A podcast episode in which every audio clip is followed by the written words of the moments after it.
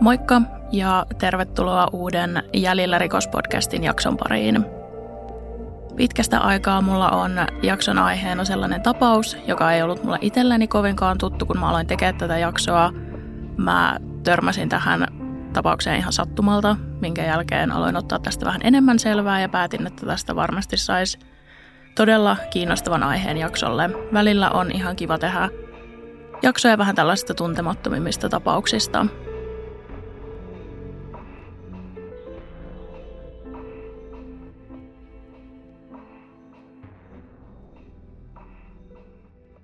Angelina Rodriguez, omaa sukua Koliakovo, syntyi toukokuun viimeisenä päivänä vuonna 1968 New York Cityssä, Yhdysvalloissa.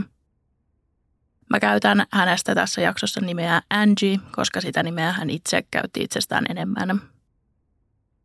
Angien vanhemmat olivat italian amerikkalaisia ja heidän sukunsa oli asunut New Yorkissa ja sen lähialueilla jo pitkään. Angien elämä ei ollut helppoa hänen isällään oli vakava alkoholiongelma, minkä lisäksi hän saattoi olla omilla reissuillaan viikkoja. Kun isä oli selvinpäin, hän ajoi työkseen välillä taksia ja välillä rekkaa.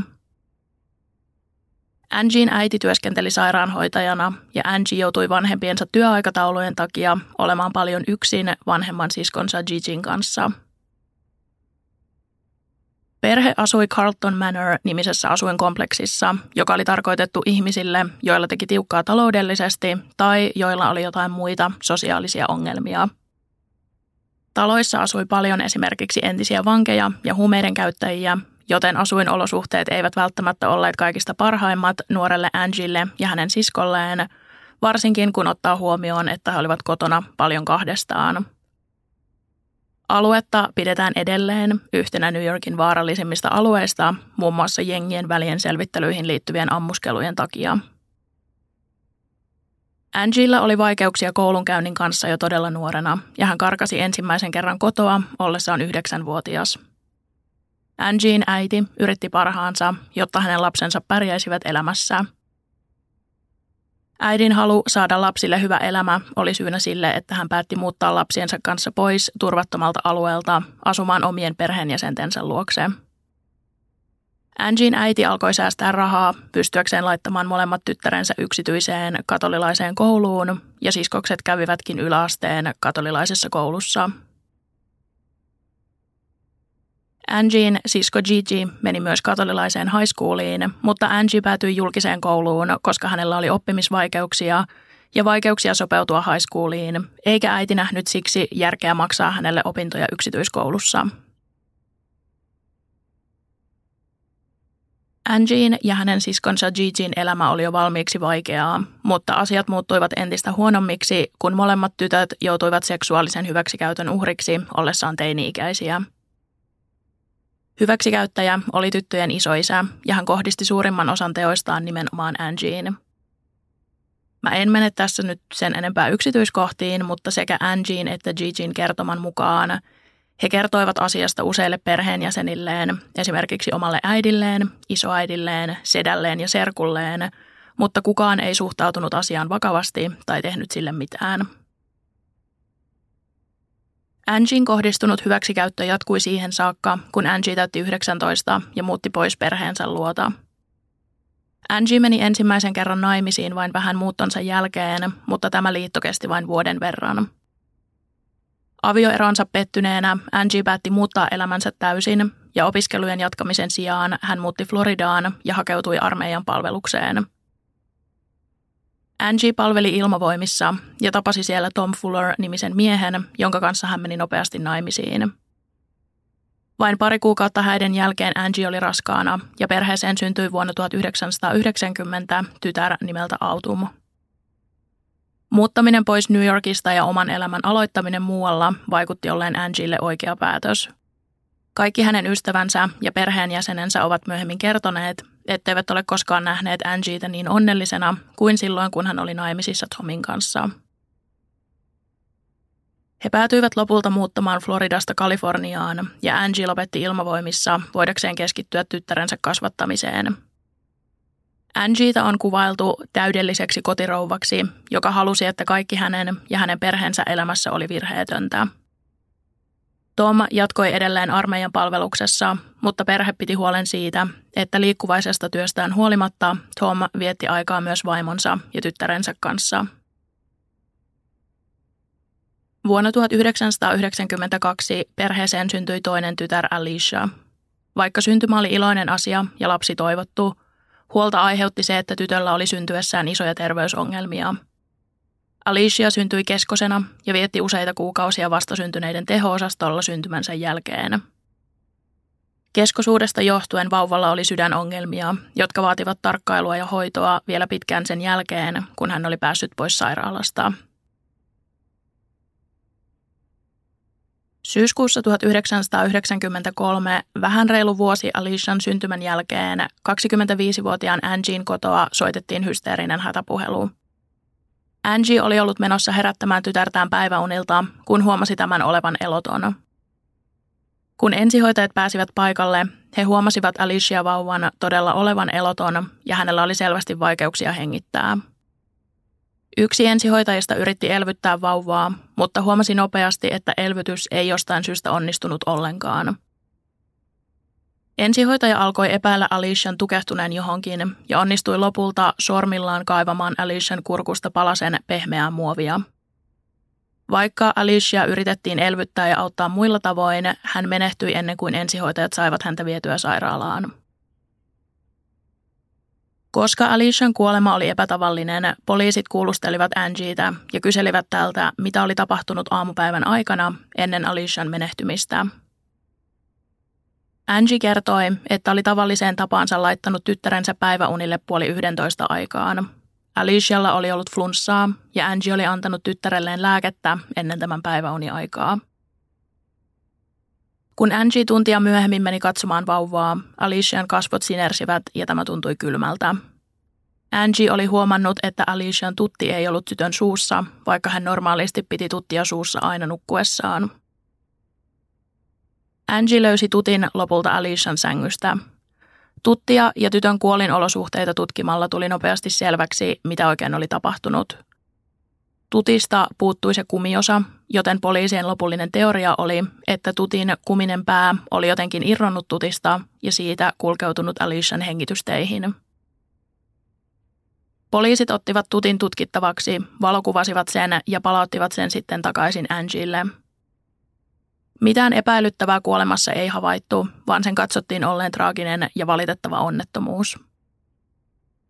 Poliisi, joka oli mukana kuoleman selvityksessä, on myöhemmin kertonut, että hänen mielestään oli vähän erikoista, että Angie ei vaikuttanut olevan surullinen, vaan enemmän vihainen siitä, että hänen tyttärensä oli kuollut. Mikä kyllä mun mielestä voi olla ihan normaali reaktio, varsinkin ehkä välittömästi läheisen kuoleman jälkeen – Poliisin mukaan Angie oli huutanut vihaisena ja raivoissaan moneen kertaan, he saavat maksaa tästä. Heillä Angie tarkoitti Gerber-nimistä yritystä, joka oli valmistanut tutin. Angie ja Alician isät Tom päättivät yhdessä nostaa kanteen Gerberia vastaan, koska he katsoivat, että tutissa oli täytynyt olla jokin vika, joka oli aiheuttanut Alician kuoleman.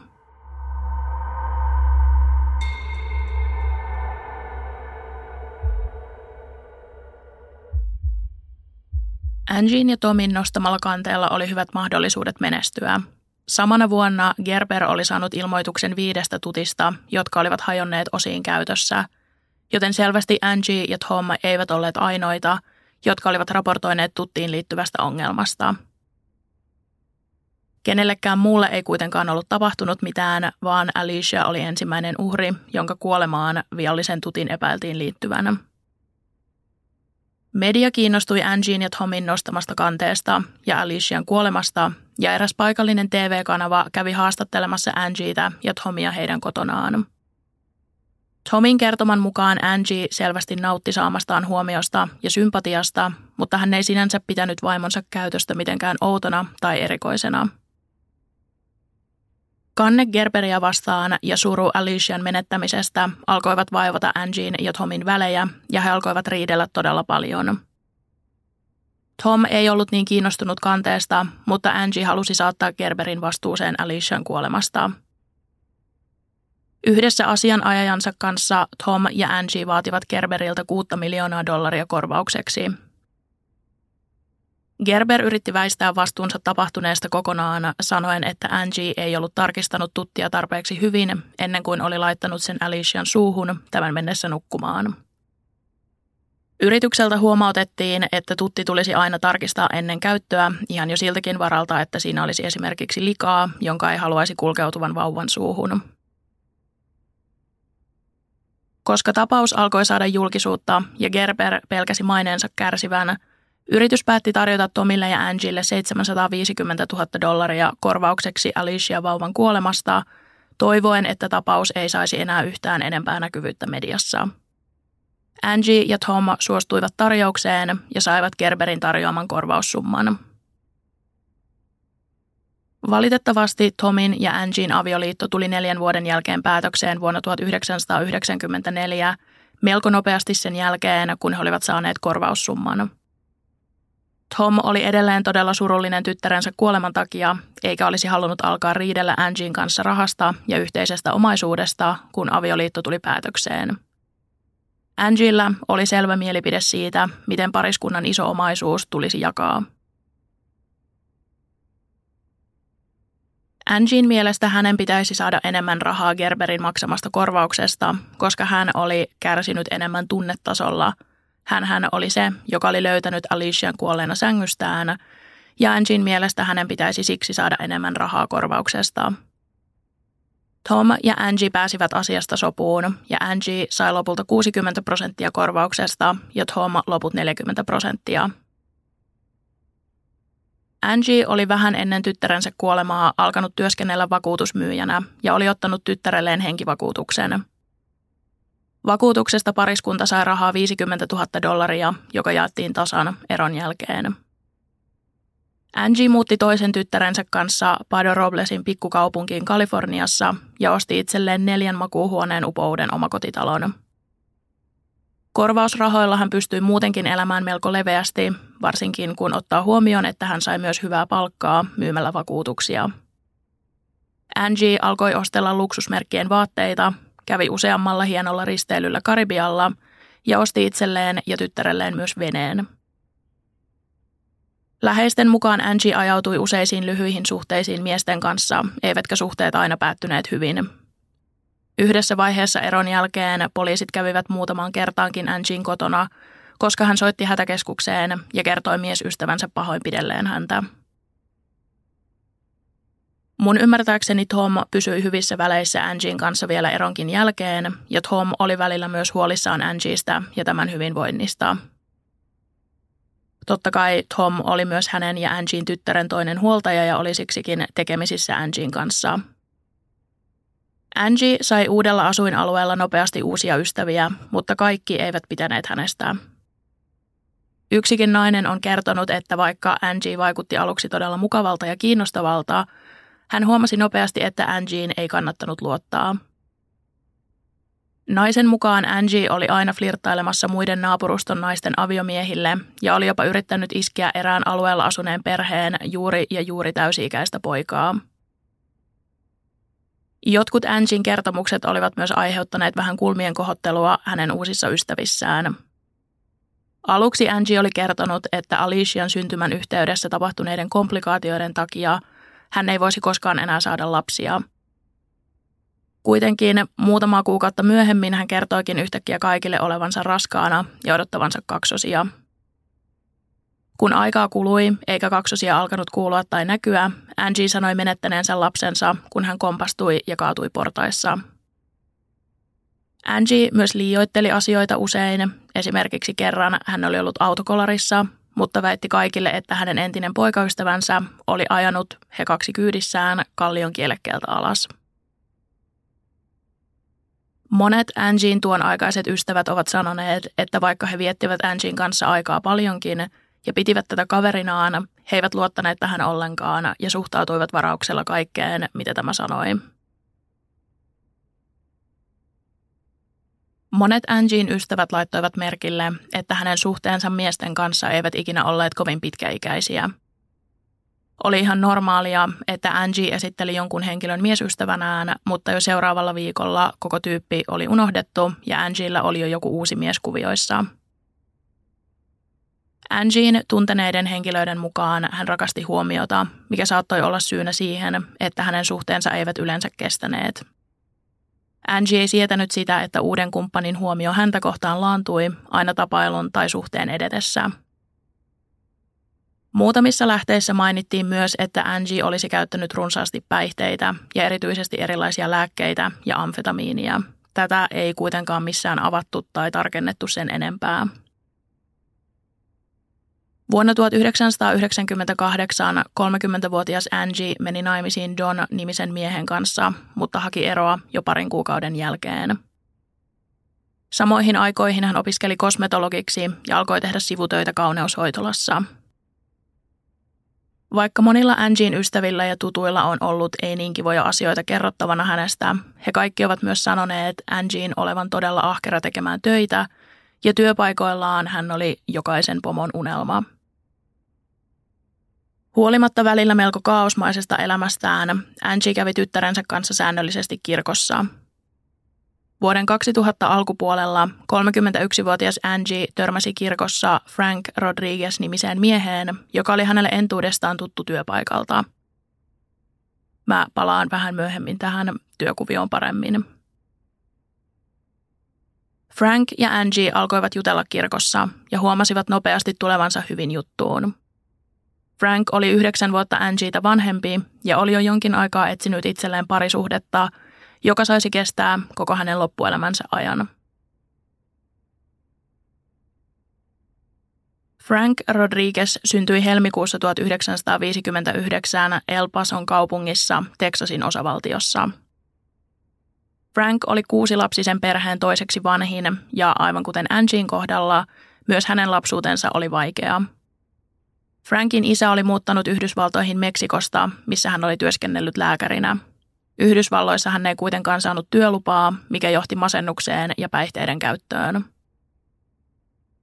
Alkoholi ja huumeet olivat iso osa Frankin isän elämää ja lopulta Frankin äiti päätyi kasvattamaan kaikki kuusi lastaan yksin. Frankin perhe muutti hänen lapsuudessaan ympäri Yhdysvaltoja ja voi olla, että tästä syystä Frank päätyi high schoolin jälkeen itsekin liikkuvaiseen työhön – hän liittyi armeijaan ja palveli useita vuosia laivastossa. Frank meni nuorena naimisiin ja oli naimisissa oli kymmenen vuotta, mutta liitto päättyi eroon, kun hänen vaimonsa ei enää jaksanut sitä, että Frank oli niin paljon poissa kotoa työnsä takia. Frank oli aina haaveillut lapsista ja omasta perheestä, joten liiton päättyminen avioeroon oli hänelle iso kolaus. Frankin läheisten mukaan tämä alkoi eron jälkeen etsiä itselleen tavallisempaa työtä ja alkoi myös muilla tavoin valmistautua siihen, että ehkä vielä löytäisi naisen, jonka kanssa perustaa perhe. Parantaakseen elämäänsä Frank alkoi esimerkiksi käydä kirkossa säännöllisesti ja lopetti alkoholin käytön kokonaan.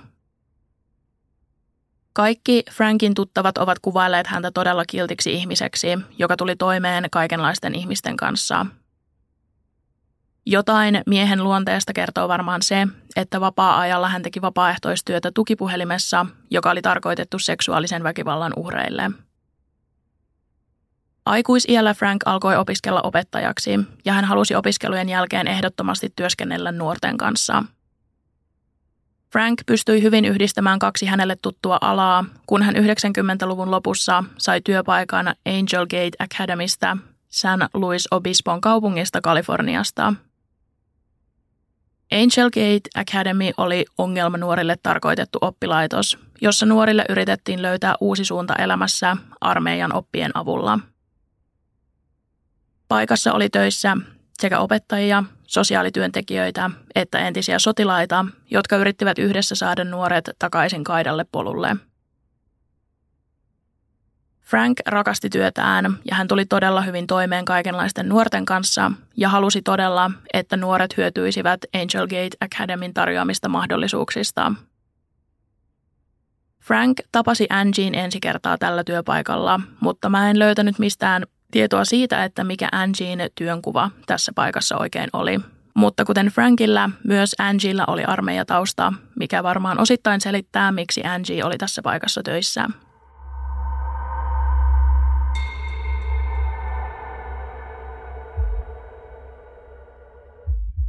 Kun Frank oli tavannut Angien ja tutustunut tähän paremmin, hän soitti äidilleen ja sisaruksilleen ja sanoi, että oli vihdoin löytänyt sen oikean naisen. Hän ei malttanut odottaa saavansa lapsia Angien kanssa ja voivansa perustaa tämän kanssa perheen. Frank tuli todella hyvin toimeen Angien tyttären kanssa ja otti isäpuolen roolinsa hyvin vakavasti. Angien ja Frankin suhde eteni nopeasti ja vain kolme kuukautta tapaamisen jälkeen huhtikuussa 2000 Angie ja Frank menivät naimisiin. Molempien perheet ja ystävät olivat yllättyneitä ja vähän järkyttyneitäkin pikavauhtia edenneestä suhteesta, tosin Angien läheiset olivat varmasti jo tuttuneet hänen nopeatempoisiin ihmissuhteisiinsa –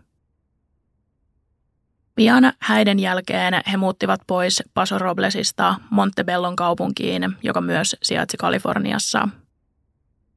Muuton syynä oli se, että Frank sai työpaikan opettajana paikalliselta yläasteelta. Angie ei olisi halunnut muuttaa. Hänellä oli ystäviä ja työpaikka Paso Roblesissa, mutta ei mitään Montebellossa. Jotenkin Frank sai kuitenkin Angien suostumaan muuttoon. Angien entinen aviomies Tom tapasi Frankin useaan kertaan ja hän on myöhemmin kertonut pitäneensä Frankista todella paljon ja ajatelleensa tämän olevan loistava isäpuoli hänen tyttärelleen. Tom myös ajatteli, että Frankin seurassa Angie vähän rauhoittuisi ja voisi asettua aloilleen. Angie itse on myöhemmin väittänyt, että hän huomasi Frankissa häiritseviä piirteitä hyvin pian avioliiton solmimisen ja muuton jälkeen – Angien mukaan Frank oli omistushaluinen ja kontrolloiva ja yritti asettaa liikaa rajoittavia sääntöjä sekä hänelle että hänen tyttärelleen.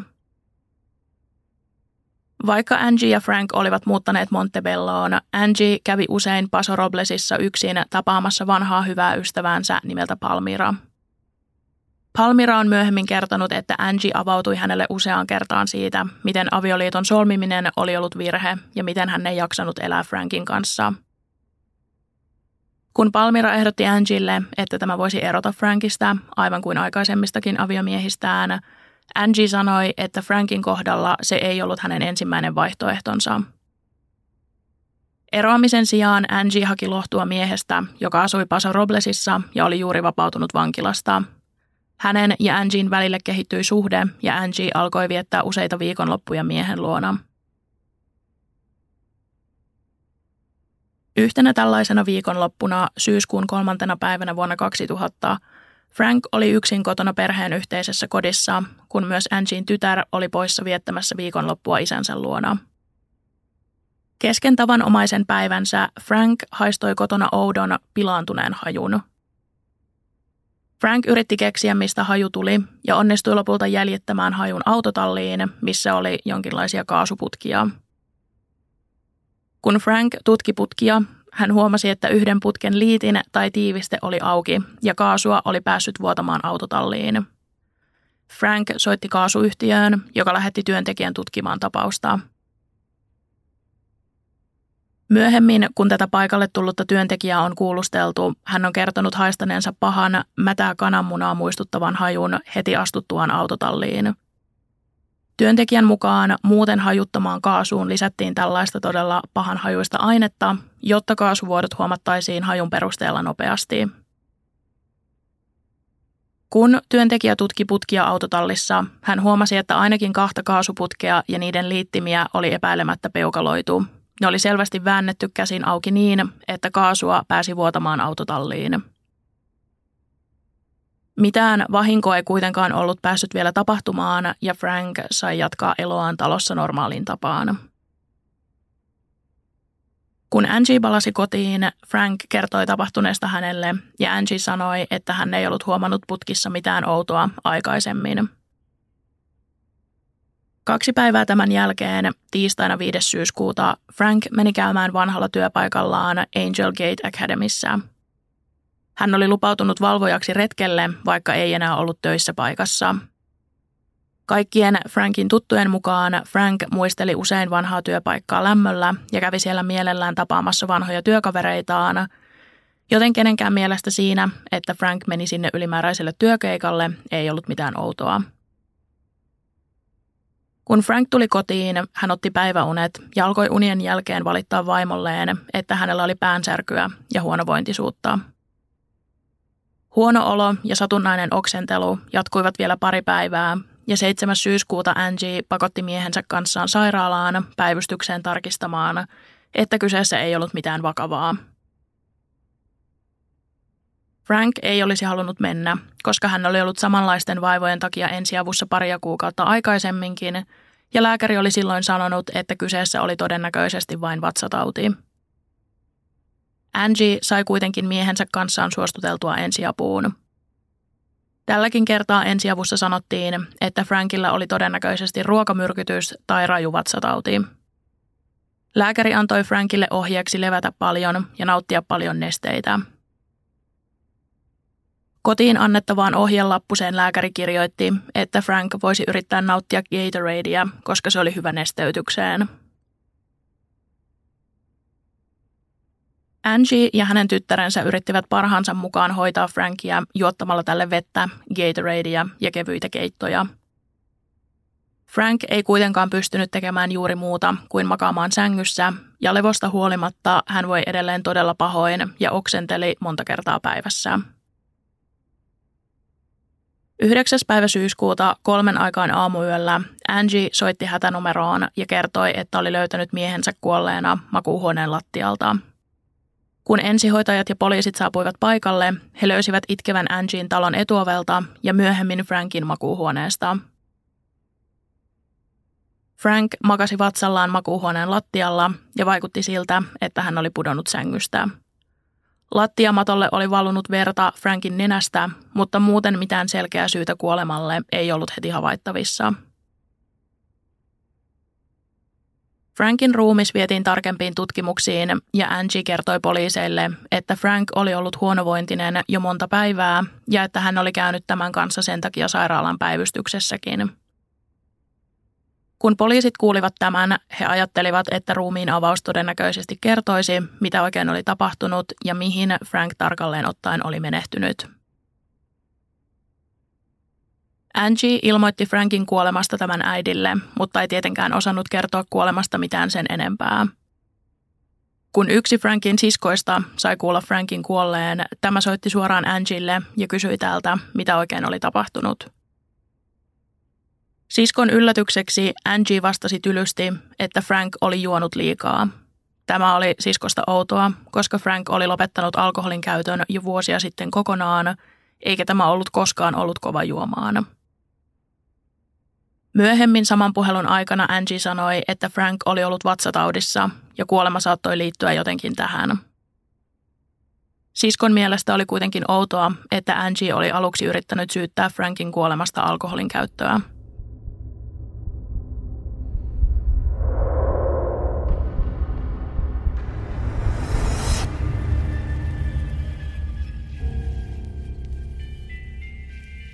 Frankin ruumiin avaus ei kuitenkaan tarjonnut vastauksia miehen yhtäkkiseen kuolemaan.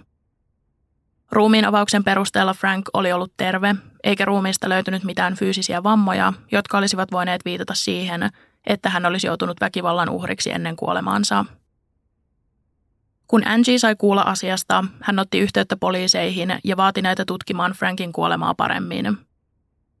Koska Frankille oli tehty ruumiin avauksen yhteydessä vain kaikki perustutkimukset, ei hänen elimistöstään oltu etsitty merkkejä esimerkiksi kaikista tietyistä myrkyistä. Angie ehdotti poliiseille, että ruumiista voisi etsiä merkkejä myrkyistä. Poliisien mielestä pyyntö oli todella erikoinen ja he kysyivät, oliko Angiella jokin syy epäillä, että hänen miehensä olisi myrkytetty. Kun Angie vastasi kyllä, poliisit pyysivät hänet tarkempiin kuulusteluihin poliisiasemalle – 14. syyskuuta poliisit kuulustelivat Angieitä tarkemmin ja kuulusteluissa Angie kertoi epäilevänsä erään Frankin vanhan työkaverin myrkyttäneen Frankin.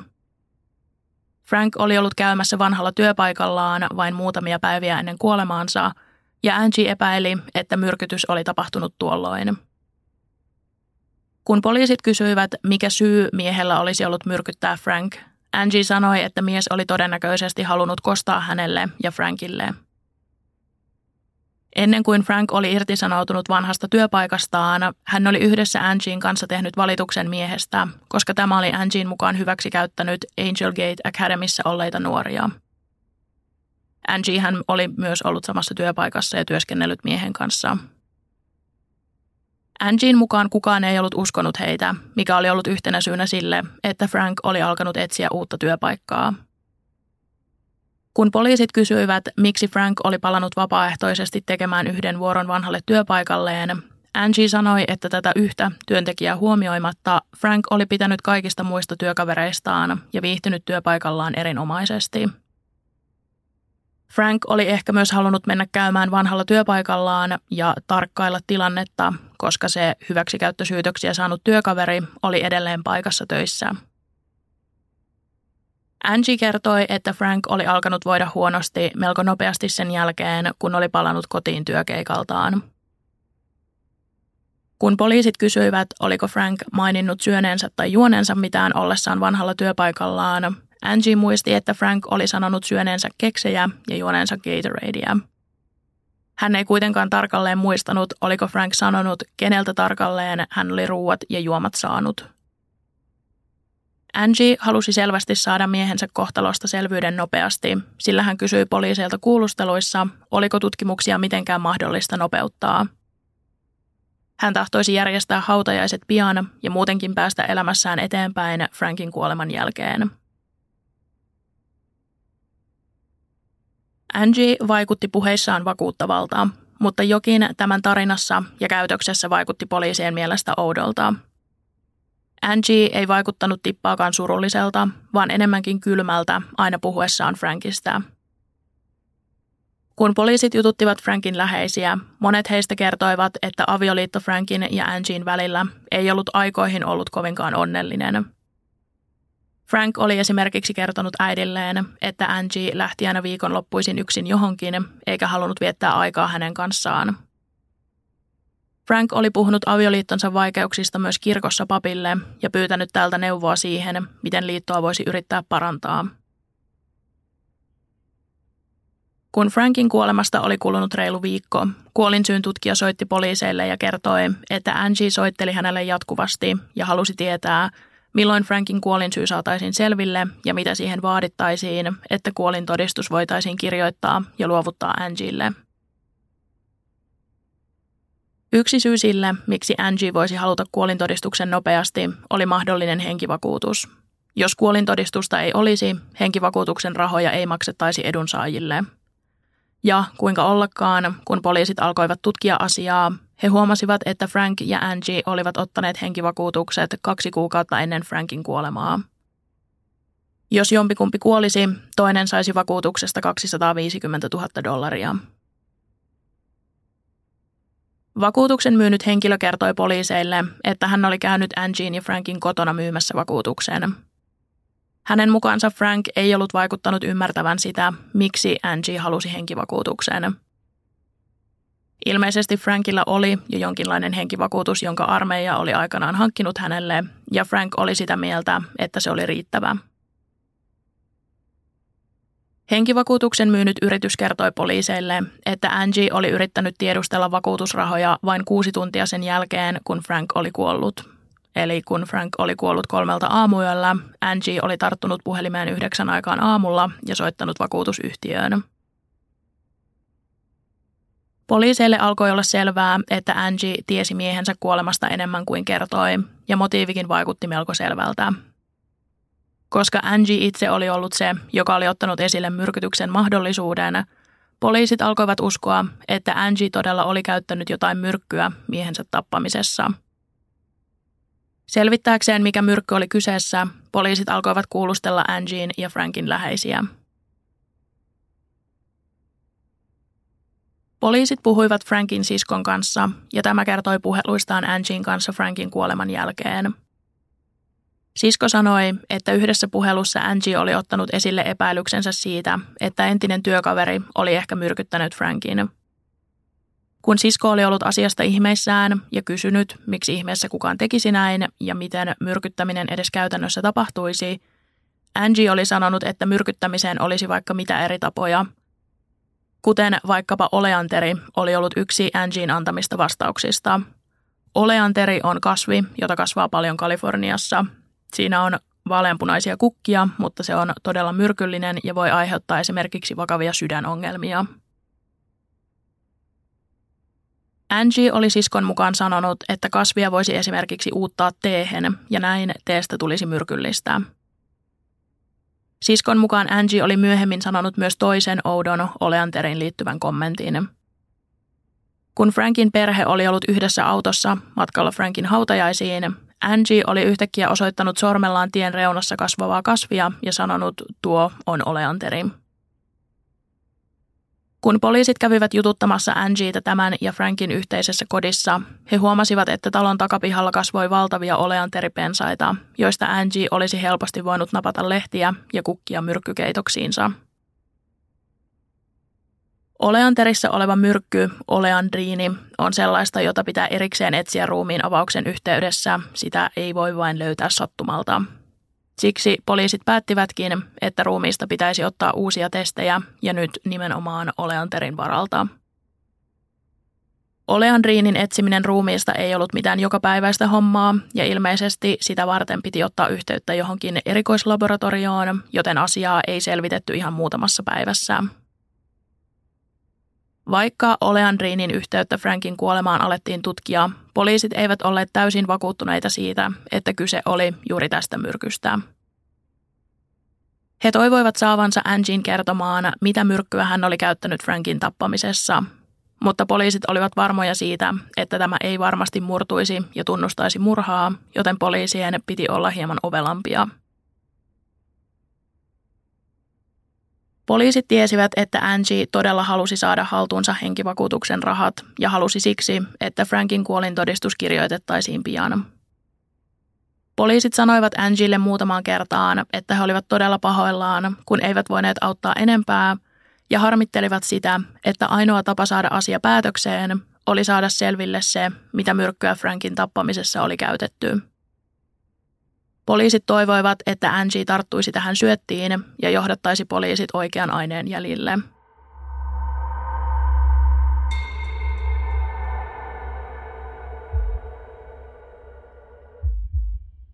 Lokakuun 19. päivä yksi Frankin kuoleman päätutkijoista sai puhelun Angieltä.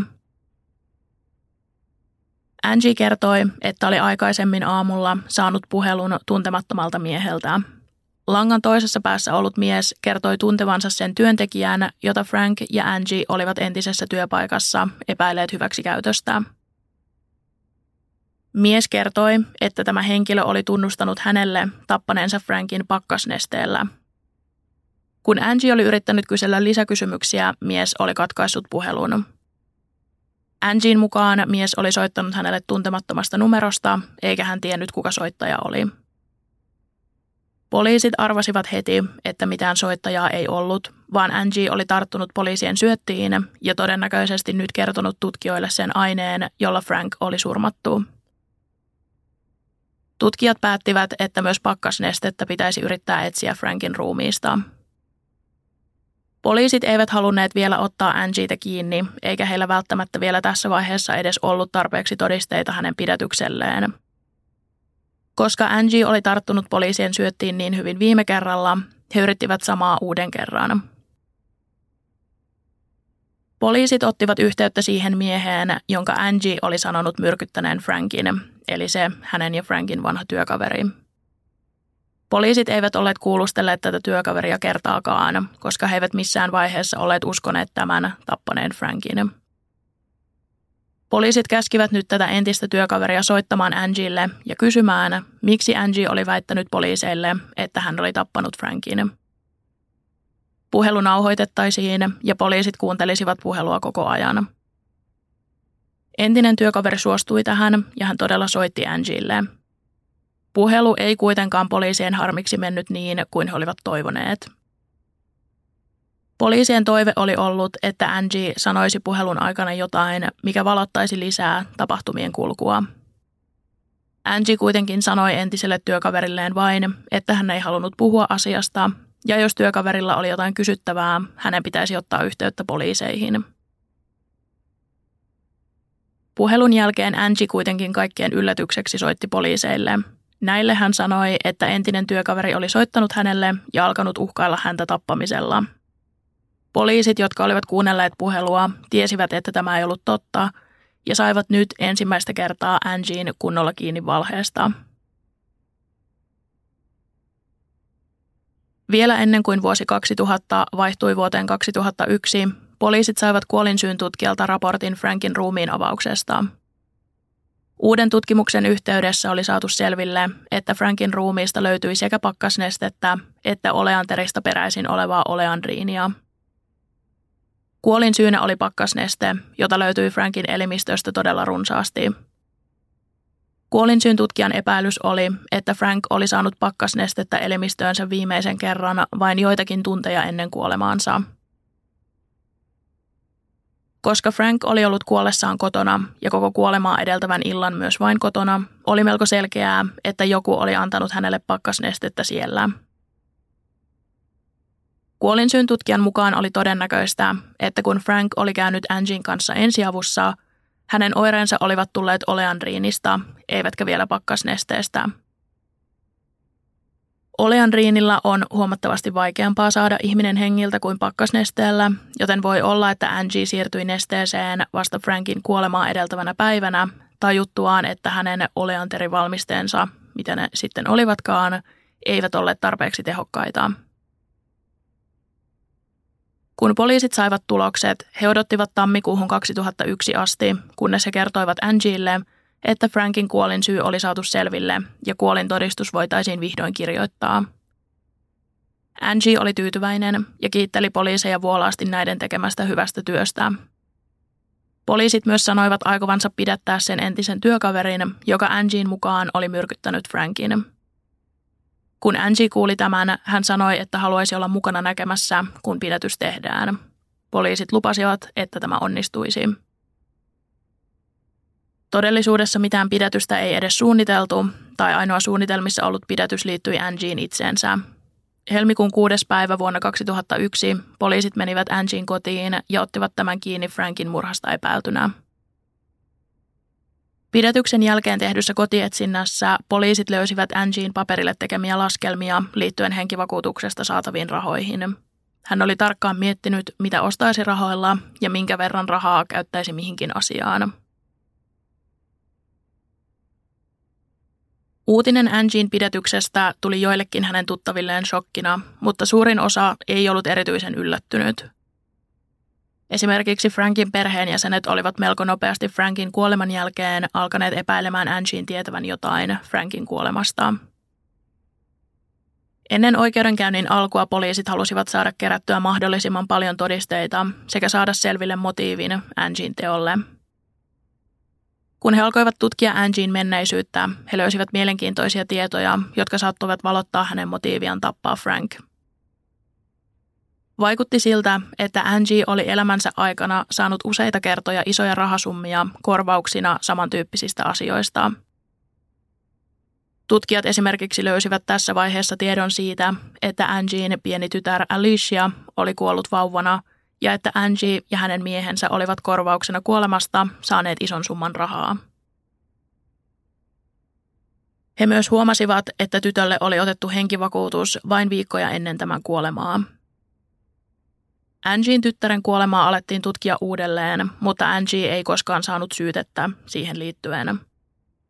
Tapausta oli tutkittu jonkin verran juuri sen tapahduttua, ja tutkinnassa päädyttiin silloin siihen tulokseen, että kyseessä oli onnettomuus, joka johtui tutin valmistusvirheestä.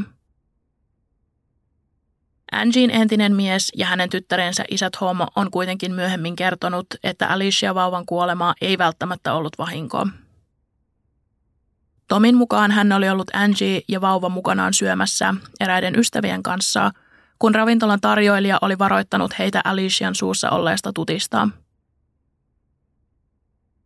Tarjoilija oli sanonut kuulleensa, että kyseisessä tuttimallissa oli valmistusvirheitä ja että jotkut vanhemmat olivat palauttaneet tutteja takaisin valmistajalle. Tarjoilija sanoi myös, että yksi lapsi oli tukehtunut vialliseen tuttiin, tosin tämä tieto oli vain huhupuhetta. Tom on sanonut, että hän on pohtinut tätä tarjoilijan ja Angien käymää keskustelua myöhemmin useaan otteeseen. Saiko Angie idean surmata lapsensa tästä keskustelusta? Miksi Angie ei lopettanut kyseisen tutin käyttöä, vaikka tarjoilija varoitti häntä siitä? Tom on sanonut, että hän ei enää antanut Alicialle tätä tuttia tämän tarjoilijan kanssa käydyn keskustelun jälkeen, mutta Angie antoi, vaikka Tom oli pariin kertaan yrittänyt kieltää häntä tekemästä niin. Välittömästi tyttärensä kuoleman jälkeen Angie kertoi poliiseille, että tutin valmistaja saisi maksaa hänelle tapahtuneesta, mikä oli poliisien mielestä ollut vähän erikoinen kommentti välittömästi tapahtuneen jälkeen. Angie ei siis koskaan saanut syytettä tyttärensä murhasta, mutta Alician kuoleman yksityiskohtia käytettiin myöhemmin Frankin kuolemaan liittyvässä oikeudenkäynnissä todisteena siitä, että Angie oli aikaisemminkin hyötynyt taloudellisesti läheisensä äkillisestä kuolemasta. Poliisien yllätykseksi Angie oli myös hyötynyt taloudellisesti muunlaisista kanteista. Vuosien aikana hän oli saanut yhteensä 290 000 dollaria erilaisista nostamistaan kanteista, ja tähän ei siis laskettu mukaan mitään Alician tai Frankin kuolemaan liittyviä korvauksia tai henkivakuutusrahoja. Angie oli esimerkiksi kerran nostanut kanteen erästä entistä työpaikkaansa kohtaan vedoten seksuaaliseen häirintään. Kerran hän oli saanut korvauksia eräältä tavarataloketjulta, koska oli liukastunut kaupan käytävällä ja loukannut itsensä. Kun Angie otettiin kiinni helmikuussa 2001, hän oli samanaikaisesti valmistautumassa oikeudenkäyntiin, jossa hän vaati entiseltä vuokranantajaltaan korvauksia, koska hän väitti saaneensa asunnon takia asbestimyrkytyksen. Selvästi Angie siis tiesi, miten hyötyä rahallisesti erilaisista tragedioista.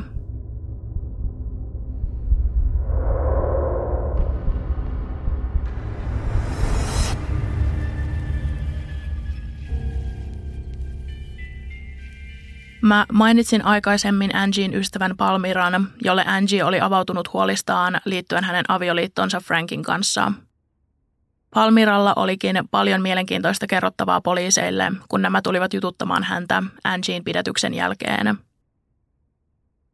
Hän muun muassa kertoi poliiseille Angien vitsailleen hänelle useaan kertaan, miten voisi murhata Frankin saadakseen rahaa henkivakuutuksen kautta. Palmiran mukaan hänen äitinsä oli ollut kerran mukana, kun Angie oli taas heittänyt vitsin siitä, miten hänen ei kannattanut erota Frankista, vaan mieluummin tappaa tämä. Palmiran äiti oli kertonut tarinan naisesta, joka oli yrittänyt myrkyttää miehensä oleanterilla, mutta epäonnistunut suunnitelmassaan. Naiset olivat vitsailleet, että ainakaan tätä tapaa Angien ei kannattaisi kokeilla. Palmira kertoi myös, että yhden kerran Angie oli ollut hänen luonaan kylässä, kun Palmira oli kertonut, että hänen naapurinsa huonosti koulutettu koira oli purrut hänen poikaansa – Palmiran mies sanoi, että jos poliisi ei puuttuisi asiaan, hän heittäisi naapurin pihaan pakkasnesteessä kastettuja hotdoggeja toivoen, että koirat söisivät myrkkyhodarit. Keskustelun lomassa Angie oli kiinnostunut asiasta ja kysynyt, miksi juuri pakkasneste olisi tähän tarkoitukseen sopiva väline. Palmiran mies oli selittänyt, että se oli hänen tietojensa mukaan neutraalin makuista ja sitä olisi siksi helppo piilottaa jonkun ruokaan tai juomaan. Palmira muisteli myös erästä Angin kanssa käymänsä puhelinkeskustelua, joka oli jäänyt painamaan hänen mieltään, kun hän oli saanut tietää Frankin kuolemasta. Palmira oli kuullut Angin puheen taustalta tehosekoittimen ääntä ja oli kysynyt, mitä tämä teki. Angie sanoi, että tehosekoittimessa oli Frankin erikoispiirtelö, joita tämä teki miehelle aina tämän ollessa sairas. Kun Palmira kysyi, oliko Frank nyt sairas, Angie vastasi, ei vielä – Palmira vakuutti poliiseille, että hän oli aina ajatellut Angien vain vitsailevan näillä jutuillaan, eikä hän ollut koskaan epäillyt Angien oikeasti suunnittelevan Frankin tappamista. Koska Palmiralla oli niin huono omatunto siitä, ettei hän ollut ottanut Angien puheita tosissaan, hän lupautui todistamaan ystävänsä vastaan oikeudenkäynnissä. Kun Angie sai kuulla Palmiran puhuneen poliisien kanssa, hän pyysi ystävänsä käymään luonaan vankilassa, missä hän odotti oikeudenkäynnin alkua. Nauhoitetussa keskustelussa Angie sanoo Palmiralle, että tämän kannattaisi ehkä pyörtää puheensa, koska Palmiran voitiin katsoa olevan osallisena Frankin murhaan, kun hän ei kerran ollut yrittänyt estää sitä, vaikka oli kuullut Angien vitsailevan asialla useaan otteeseen. Angie väitti, että tutkinta oli vielä pahasti kesken ja että poliisit olivat sanoneet hänelle, että pidätyksiä tultaisiin tekemään vielä lisää. Palmira ei antanut Angien manipuloida itseään, vaan piti kiinni päätöksestään todistaa ystävänsä vastaan. Angie ei todellakaan pitänyt tästä, sillä hän yritti palkata erään vankilassa tapaamansa naisen tappamaan Palmiran. Ensin hän tarjosi juuri vapautumassa olevalle naiselle 20 000 dollaria ja nosti tarjouksen myöhemmin 30 000 dollariin. Nainen ei kuitenkaan tarttunut tarjoukseen ja Palmiran henki säästyi. Oikeudenkäynti Angieta vastaan alkoi lokakuussa 2003. Häntä syytettiin ensimmäisen asteen murhasta, todistajan pelottelusta ja murhan suunnittelusta. Syyttäjä haki Angielle kuolemantuomiota. Angien rikoksesta oli todella vähän fyysisiä todisteita. Mä en ainakaan löytänyt mistään tietoa esimerkiksi siitä, että hänen kotoaan olisi löydetty pakkasnestettä tai että mistään kodin astioista olisi löydetty jäämiä pakkasnesteestä tai oleanterista. Angin tytär kuitenkin kertoi poliiseille Angin ostaneen Gatoradea ja kieltäneen häntä juomasta niitä, koska ne olivat vain Frankille tarkoitettuja erikoisjuomia. Aihetodisteita oli runsaasti, taloudelliset todisteet, ystävien kertomat keskustelut Angin kanssa, yritys palkata toinen vanki tappamaan Palmiira sekä avioliiton ulkopuolinen suhde saivat Angin näyttämään todella syylliseltä – Lisäksi Angie oli poliisien nauhoittamissa kuulusteluissa ja puhelinkeskusteluissa jäänyt kiinni ristiriitaisista tarinoista ja valheista. Oikeudenkäynnissä puhuttiin paljon siitä, miten Angien todella rankka lapsuus ja hänen erilaiset mielenterveyden ongelmansa pitäisi ottaa tuomiossa ja rangaistuksessa huomioon. Pitkään jatkuneen seksuaalisen hyväksikäytön takia Köyhyyden ja toisen vanhemman päihdeongelman takia Angin lapsuus oli ollut kamala, ja hän oli esimerkiksi yrittänyt itsemurhaa ensimmäisen kerran vain kahdeksanvuotiaana.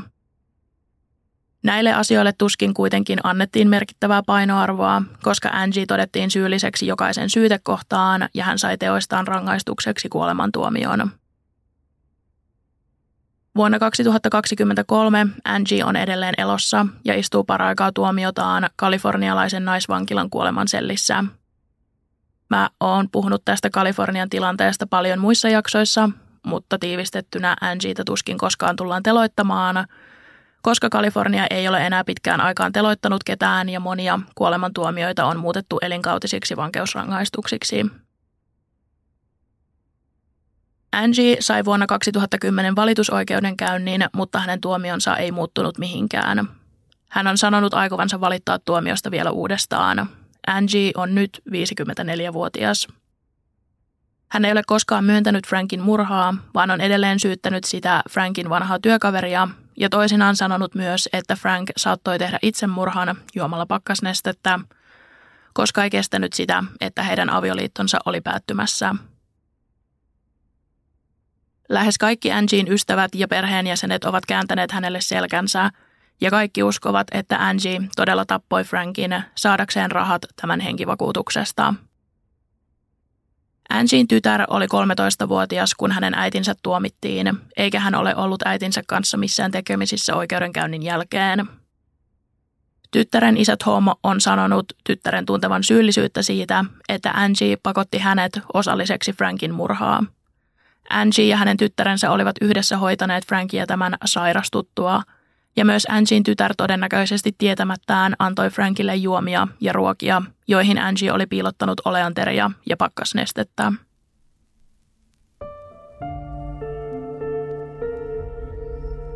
Tässä oli kaikki, mitä mulla oli tällä kertaa kerrottavana. Toivottavasti tykkäsit kuunnella. Mulle voi laittaa sähköpostia tai viestiä jakson kuvauksessa näkyvään sähköpostiosoitteeseen tai sitten Instan kautta. Kiitos kun kuuntelit. Ensi kerralla ollaan jonkun toisen tapauksen jäljillä.